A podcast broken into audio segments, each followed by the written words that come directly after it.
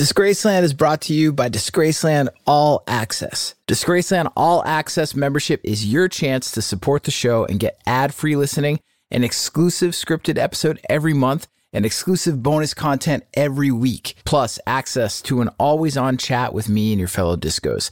Visit disgracelandpod.com slash membership or just click on the link in the show notes for this episode.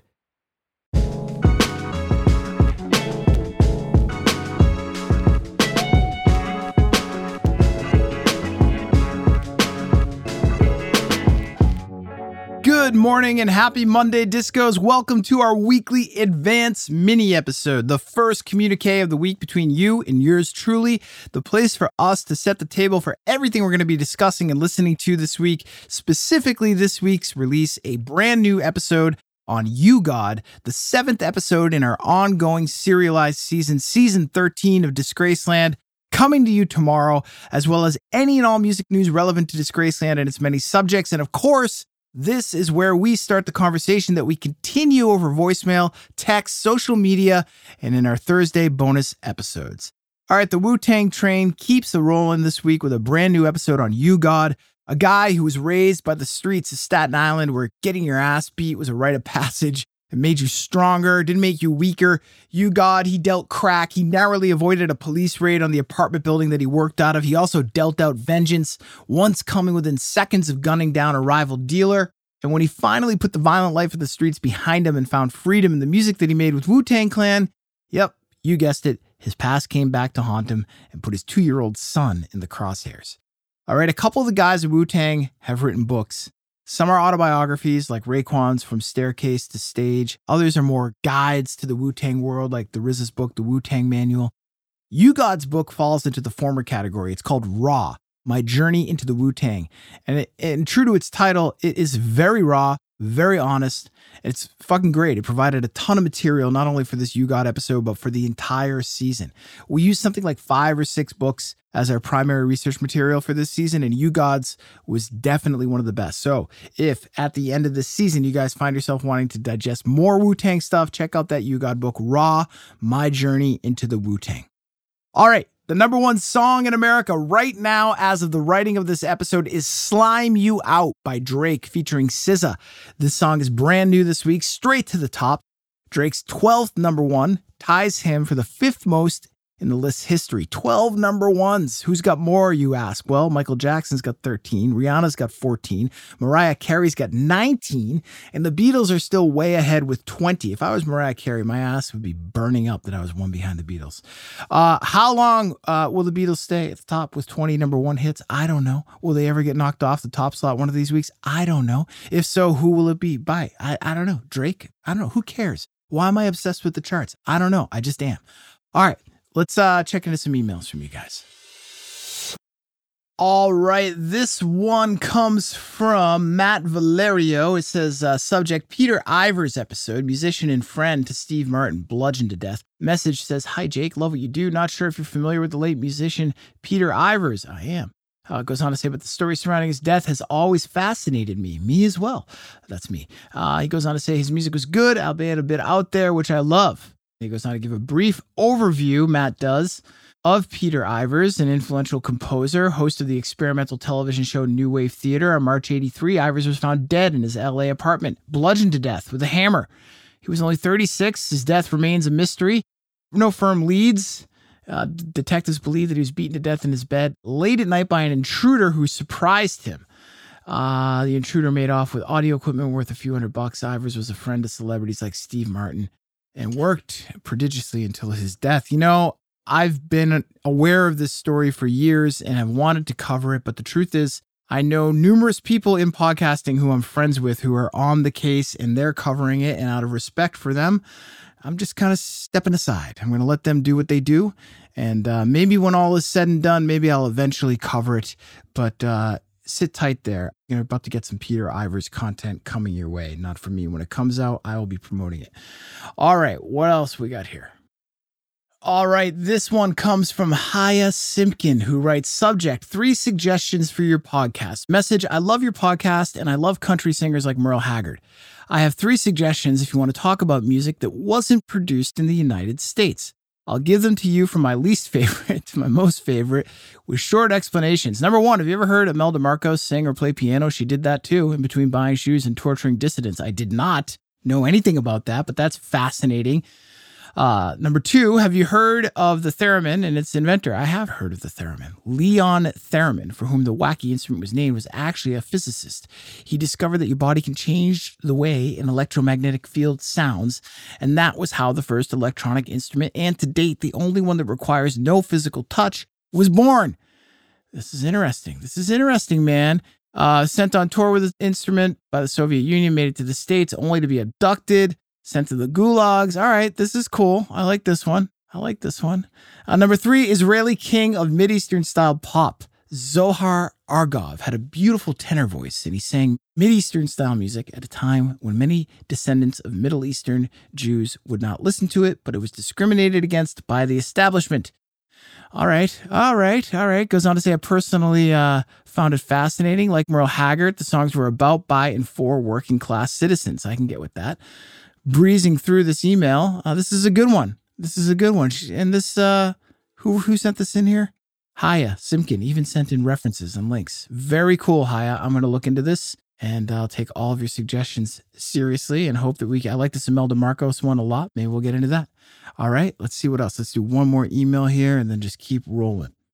All right, this one comes from Veronica Crossley, subject Village People. Hey, huge fan of both pods. Have you ever thought of doing an episode on the Village People? Something popped up on my feed about how they let the US Navy rights to In the Navy for recruiting in exchange to film the music video on an aircraft carrier. Was curious if it was actually true. Looking forward to hopefully an episode on them. Uh, I have no idea, Veronica, but now I'm curious and I'm going to look into that for you. All right, let's move on here. Guys, uh, real quick, you want to email me? It's uh, disgracelandpod at gmail.com. Hit me up. All right. Time to shift gears a little bit and get into some Disgraceland subject history, okay? All right, 56 years ago today, on October 2nd, 1967, the chief of the State Narcotics Bureau and the head of the San Francisco Police Department's narcotics squad led police inside 710 Ashbury Street while reporters and TV crews waited on the sidewalk and they arrested the Grateful Dead. Specifically, Ron Pigpen McKernan and Bob Weir, along with their managers, Rock Scully and Danny Rifkin. Their sound engineer, Bob Matthews, got busted as well, and five other friends who were just hanging out. Quote, that's what you get for dealing the killer weed, unquote. That's what one of the arresting agents said to the guys. No shit, direct quote. Uh, we've covered the dead pretty extensively, as you know. Crazy stories like this are out there, and they are definitely out there in the two Disgraceland episodes that we did on the group in season three and then again in season eight, but also over in the 27 Club, another show that I host. We've got an entire season dedicated to Ron Pigpen McKernan. And then also we have another series called Dead and Gone. Uh, it's a collaboration we did with Payne Lindsay and Tenderfoot TV about missing and murdered Grateful Dead fans. So for all you new listeners, and who are Dead fans, check out all that Grateful Dead content we've got in the hopper. All right, on October 2nd, uh, but this time in 2017, so that's six years ago now. Six years ago, Tom Petty died at the age of 66. Way too young, way too soon. I saw Petty in the last tour he did at the Boston Garden. It was the only time I saw Tom Petty. Uh, he did a he didn't do a lot off Wildflowers, and I wasn't bummed, even though Wildflowers is one of my favorite records of all time, because I knew Petty was planning a tour where he was just going to get into Wildflower songs, and then of course he died, and it didn't happen we covered Tom uh, Tom Petty in season nine of Disgraceland. You can listen to that episode. That's in your feed as well. Um, on October 4th, back in 1957, Little Richard, the originator, the architect, the king and queen of rock and roll, well, he quit rock and roll back on October 4th in 1957, quit it cold turkey at the height of his success on tour in Australia. Why? Because he had an angel on one shoulder and a devil on the other. You can relate to that, can't you? I can. Uh, both of them were vying for his attention when the reality was that he was uh, he was a little bit of both and he was attentive to a little bit of both is what I'm saying. And on this night, however, the angel spoke a little louder. Little Richard did something about it, did something that no one was expecting, and we covered this back in season five. And here's a clip. The voice of Angel wouldn't be deterred. Richard had all but abandoned God, traded in a truly pious life for rough and tumble music and rough, tumbling sex. But Richard's angel wasn't deterred she'd find another way to get through. And so it was. While headlining a tour of Australia with Eddie Cochran and Gene Vincent, that little Richard stood at his piano at an outdoor show in Sydney and arched his neck towards the night sky. He saw a red streak burn through the air far above where he stood, knees bent and fingers hammering the ivory. Angel was out of his head now and was sending a harrowing message of death and destruction straight towards him. It would set fire to Sydney and to him, and it would all be his fault. He struck the piano so hard with his hands he wondered if his rings would shatter. He hit the piano harder to distract himself from the terror he felt, the imminent danger he knew he was in. He'd hurt himself just to make it all go away, but it wasn't going anywhere. He had to go somewhere. And that was it. He was done. He walked off that stage and he wouldn't go back. He asked Angel to tell God that this was it. This was the last show and begged her to stop sending him flaming balls of chaos and disorder. He'd end it tonight. To prove himself, he ran to the Sydney harbor and threw his $8,000 ring in the water, left the tour with 10 days of shows remaining, half a million in canceled bookings, lawsuits, anger, outrage. He went back home, locked himself in a room with a Bible, and didn't talk to anyone. The flaming red ball of fire that he saw burn up the night sky in Australia wasn't a sign from God. It was Sputnik, the Soviet satellite that had just been launched into space. But even if you told little Richard the truth in the moment, he wouldn't have believed you, because he had been sent a message.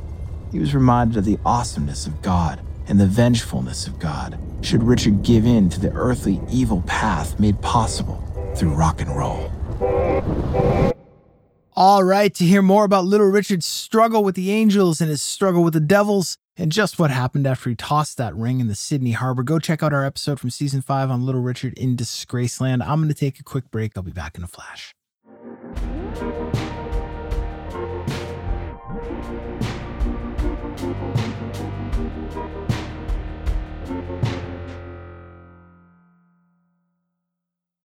Hey Discos, it's Jake here. Thank you so much for listening to Disgraceland. Your support truly means a lot to me, and it's because of you that my team and I are able to make this show. If you want more Disgraceland, if you want more regular interactions with me and the community of Disgraceland listeners, or if you simply want to listen to the show ad-free, go to disgracelandpod.com slash membership or just click on the link in the show notes for this episode. For just five bucks a month, you can listen to every episode of Disgraceland ad-free Plus, you'll get one brand new exclusive episode every month. You'll also get weekly unscripted bonus content, special audio collections, and early access to merch and events. There are two ways that you can support the show and become a member at disgracelandpod.com slash membership. You can sign up using Patreon and listen to the show ad-free on Apple, Spotify, and most other major podcast platforms. And Patreon members also get access to all the other perks of membership and an always-on chat where I'll be interacting with you and diving deeper into the world of Disgraceland. But maybe you're currently an Apple Podcast subscription listener and you want to just tap into all the bonus audio content and ad free listening that we're offering. We're also offering this membership as a premium channel on Apple Podcasts. However you choose to join, all you got to do is go to disgracelandpod.com slash membership. Support the show for just $5 a month, five bucks, or sign up for an annual plan and get two months free. Come join me and your fellow discos at Disgraceland All Access by visiting disgracelandpod.com slash membership.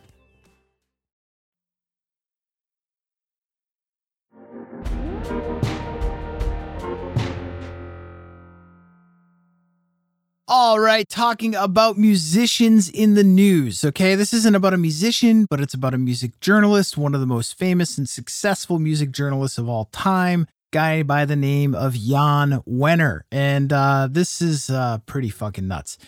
If you haven't heard about this already, here's the gist. I have notes on this. I'm not really going by a script here, so forgive me as I rant. Jann Wenner, co founder of Rolling Stone magazine, uh, once a hugely influential music magazine, now more of a corporate clickbait headline generator, but I digress. Jann Wenner, the magazine's founder, no longer with Rolling Stone, but he founded Rolling Stone. He's he's in his 70s. He's got a new book coming out called The Masters, which features conversations between himself and some hand-picked artists from over the years, specifically Bono, Bruce Springsteen, Mick Jagger, John Lennon, Jerry Garcia, Pete Townshend, and Bob Dylan. Now, for the most part, these are musicians who, at one point in their careers, uh, specifically coveted a sort of quid pro quo relationship with Jann Wenner for obvious reasons. The guy, at least in the 1980s and 90s, anyways, wielded immense journalistic and cultural power. I mean, there was a time when record reviews, actually positive ones, actually resulted in more record sales. Not so much anymore, but there really was back in the 80s and the 90s. And if you got a good review in Rolling Stone, or if you were featured on the cover of Rolling Stone, then you would make more money essentially, and you would, of course, be more relevant. Um, so, you know, you may not have heard of Jann Wenner, but you've definitely heard of Mick Jagger. And you may be like, well, why does Mick Jagger give a shit about Jann Wenner? Well, I just told you why. So, back to the now, Jann Wenner recently gave an interview to the New York Times to promote his upcoming book. And when he was asked why a book called The Masters features only white men, which is a bit of a loaded and kind of dumb question, but that, that he followed it up with an even dumber answer uh, by responding that he didn't think that female artists or artists of color were, quote, articulate enough, unquote. Again, when Jann Wenner was asked why his book called The Masters featured only white men, he responded by saying that he did not think that women or artists of color were, quote, articulate enough, unquote. The stupidity of this quote, it's almost too stupid for me to even comment on. I don't want to be one of these guys who takes an easy layup and adds my voice to the culture war chorus that's screaming out about this right now. Jann Wenner said something dumb, incredibly dumb, and truly insensitive. And he, of all people, should have fucking known better, but he didn't. And this is in no, by the way, this is in no way a defense of Jann Wenner. In fact, it's it's more, it's an additional critique. The reason he said what he said, I think, anyways, is less about any sort of lo fi racism lurking beneath the surface of Jann Wenner's personality, though that's certainly part of it. But to me, what he said has more to do with hubris, or at least it's equally about hubris, more specifically, baby boomer hubris and baby boomer narcissism. I'm not one to toe the okay boomer meme. I think it's dumb. I think that the the boomer generation, as silly as they are, they've contributed culturally in ways that no other generation, let's be honest, they've contributed culturally in ways that no other generation ever has or ever will. However, there is a hubris, an egoism, and a narcissism, an attitude, and uh, I was there for Vietnam and the Summer of Love and JFK and the Beatles, and I'm so fucking in love with the sound of my own voice that I'll say whatever the fuck I like and expect the world to treat me like the genius that I am. That attitude, that's Jann Wenner's trip. When you read him or hear him, that fucking boomer narcissistic attitude that I find so repellent that to me is at the core of the stupid, insensitive, racist comment that he gave to the New York Times. All right. Curtis Mayfield can't, quote, articulate at that level, unquote. Fuck you. Go listen to Curtis's uh, Move On Up from the Curtis album. You fucking boob. Uh, I read an article a couple years ago when Jann Wenner's first book came out, which I still haven't read, but I want to read. And this was by someone apparently much smarter than me, who compared Jann Wenner, the baby boomer, to Donald Trump, the baby boomer. And, you know, when you consider the boomer narcissism here, these two aren't that far off from one another, despite where they both sit now on opposite ends of the culture war. Jann Wenner, because of all this, he lost. This is part of the news section here, less about my rant. He lost his beloved seat on the Rock and Roll Hall of Fame board of directors, which is sort of the closest thing the music world has to a boomer Illuminati. And I'm sure that he's heartbroken about it. Maybe he's having a hard time articulating that heartbreak. If only there were, say, some talented, articulate black and or female songwriters who could help him out. Maybe if he wasn't such an egotistical boob, he could call Smokey Robinson or, or Patti Smith and, and ask them to help him with that articulation, to help him articulate that heartbreak. Uh, I doubt they'd call him back though, as they shouldn't. Uh, side note, lost in this New York Times interview where Jann Wenner made his idiotic statement, and this most certainly would have been news had he not made this stupid statement. It was revealed that Jann Wenner used to allow the artists that he interviewed to edit the copy of their interviews before they were published, which is kind of anti journalism 101. But whatever, Jann, you're friends with Mick fucking Jagger, so who cares? And people still think we have a free press, which we have anything but and haven't had and haven't had a free press in modern history. This is just the latest bit of proof. All right, enough ranting. I want to bring some levity to this conversation here. I texted Zeth Lundy, who writes for us and helps me put together these episodes. And I wrote, uh, I want to share with you the text thread I wrote. Uh, I just wrote to him, Hey man, I was pretty deep into Jann in this episode. And he wrote, quote, deep into Jann sounds like a tasteful European porn from the early 70s. And I wrote, uh, yeah, back of the VHS tape says Deep into Jann explores the sensual transgressions of a powerful baby boomer in love with the sound of his own aggressive orgasms. That is uh, Jann Wenner to me. So if you have any sort of, if you have a way to, uh, what I'm getting at here, I think is, is another call to action for you guys.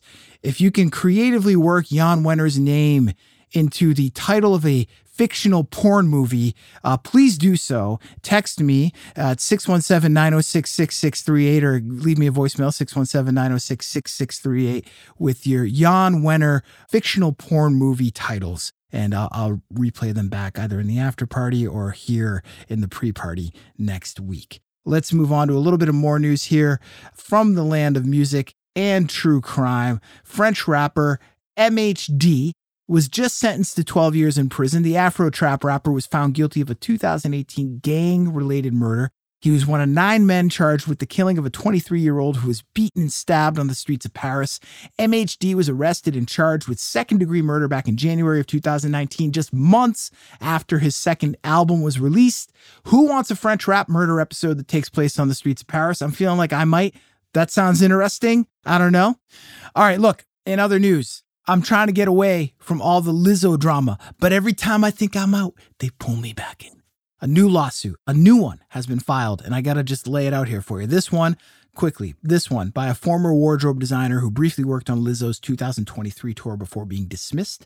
According to the New York Times, the lawsuit alleges that the tour's wardrobe designer created a hostile work environment that management and Lizzo failed to address. And the plaintiff worked on the tour for less than a month. She named Lizzo as a defendant in the lawsuit, but does not accuse Lizzo directly of harassment. Here's a quote from the plaintiff's lawyer Lizzo is the boss, so the buck stops with her, unquote. And as critical as I've been of Lizzo regarding the allegations against her so far, uh, this one I just want to point out reeks of opportunism. Is that a word? Opportunism? I think it is. Uh, and finally, this isn't true crime related, but I got to mention it. Bob Dylan showed up at Farm Aid the other week. Total surprise. Played a three song set with the Heartbreakers. Yes, Tom Petty's band, not Johnny Thunders' band. But damn, can you imagine Bob Dylan and Johnny Thunders Heartbreakers? That'd be interesting. So, what band other than the Heartbreakers would you want to see uh, Bob Dylan front? Or perhaps what band other than the Heartbreakers would you want to see Tom Petty front?